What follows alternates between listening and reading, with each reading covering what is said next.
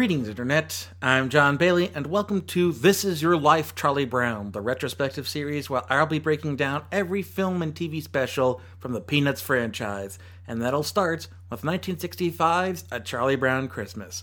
Since I was a kid, my family and I have loved the Peanuts. I still have comic collections that my grandfather owned. We bought the V H S tapes and eventually the D V Ds for each special as they come out. And the twenty fifteen Blue Sky movie is still one of my favorite movies of all time. But where did this half-a-century-spanning franchise come from? To find that out, we have to go back before the strip's premiere in nineteen fifty to its creator, Charles Schulz. Charles Schulz had been drawing since he was a kid, even having one of his drawings featured in Ripley's Believe It or Not. His dog Spike would eat pins, tacks, and even razor blades. After serving in the U S Army during World War Two, he returned to his home in Minneapolis, where he got various art jobs from lettering a Roman Catholic magazine to becoming an art teacher. In nineteen forty-seven, he started a one-panel comic series called Lil Folks for the Saint Paul Pioneer Press. And that featured a character named Charlie Brown and a dog that shared early designs with Snoopy. Schulz submitted Lil Folks to United Features Syndicate, the company who manages the syndication of comic strips and newspapers across the United States. This company also attained the rights to Ripley's Believe It or Not starting in nineteen eighty-nine. United Features Syndicate showed interest, but took more interest in multi-panel strips compared to Little Folks' one-panel strips. It didn't help that another cartoonist had a trademark to his comic strip named Little Folks. Uh, Schulz's was L I L apostrophe, whereas this guy had L I T T L E. From the nineteen thirties, and Schulz's strip name wasn't different enough to not infringe on the trademark. A manager at United Features Syndicate decided on the name Peanuts based on the kids seated in the peanut gallery on the Howdy Doody show. As big as Peanuts got, Schulz hated the title since it didn't have any real relation to the strip. There's even an anecdote about him asking a newsstand employee if any of the papers in his town carried Peanuts, to which the seller replied, "No, we don't have any popcorn either," which proved to Schulz that it was a terrible title. The only reason he never changed the title was all the licensing issues that doing so would entail.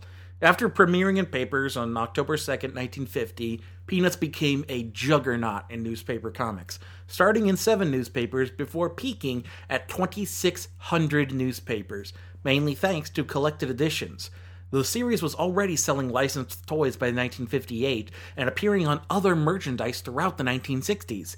Even before the Christmas special, animated segments featuring the characters were appearing on the Tennessee Ernie Ford show, and a documentary about Schulz and the strip was planned by producer Lee Mendelson. Despite the popularity of the strip and interest from advertisers, no network wanted to air the special. However, around that time, Mendelson was commissioned to make a Christmas special for Coca-Cola, and since the team behind the documentary already had a working relationship, they shifted to working on the Christmas special. So, after fifty-five years, how does the first outing by the Peanuts gang hold up? Better than you'd think. The main thing you have to overcome is the cheapness of the special. The animation is stilted and hasn't aged all that well. There's also points where the audio will clip or spike. From a technical standpoint, the special is pretty bad. Thankfully, the other aspects of the special more than make up for how cheap it looks. That's the real charm of this special. The kids providing the voices are perfect fits for each character, and the writing is practically timeless. Even during this rewatch, I found myself laughing at the gags just naturally. Really, the one gag that hasn't aged well is the "reel in" sign on Lucy's psychiatrist booth, since that was a specific gag that was timely for nineteen sixty-five, but doesn't make sense if you watch it now. Even with a few dated gags, the writing here deals with issues we see in Christmas specials to this day: the commercialization of Christmas. Charlie Brown can't get into the holiday spirit already, and all he sees around him, even from his own dog and his sister, is people wanting money and presents. He sees it as even further after becoming the director of the school play, if you can call them just dancing around to Linus and Lucy a school play. The kids want a big, gaudy, pink aluminum tree, and when he comes back with the only living tree on the lot, a wimpy little sapling that constantly drops its needles, they chastise him for it. It takes Linus quoting from the Gospel of Luke for everyone to see past the veneer of the commercial Christmas and remember the main reason for the holiday: Jesus.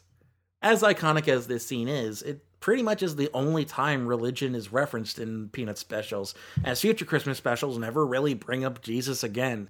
And the Easter special focuses more on the eggs and the Easter bunny side of the holiday than the religious side. One thing the special set as a precedent that you see in pretty much every special and film onward is that kids are all voiced by child actors, in a medium where kids are usually voiced by adults. Even now, kids' roles tend to be voiced by adult actors. The Peanuts kids are pretty much always been voiced by child actors. So while this means there is a constantly rotating cast list since the kids will age out of their roles, it keeps them sounding like kids every time.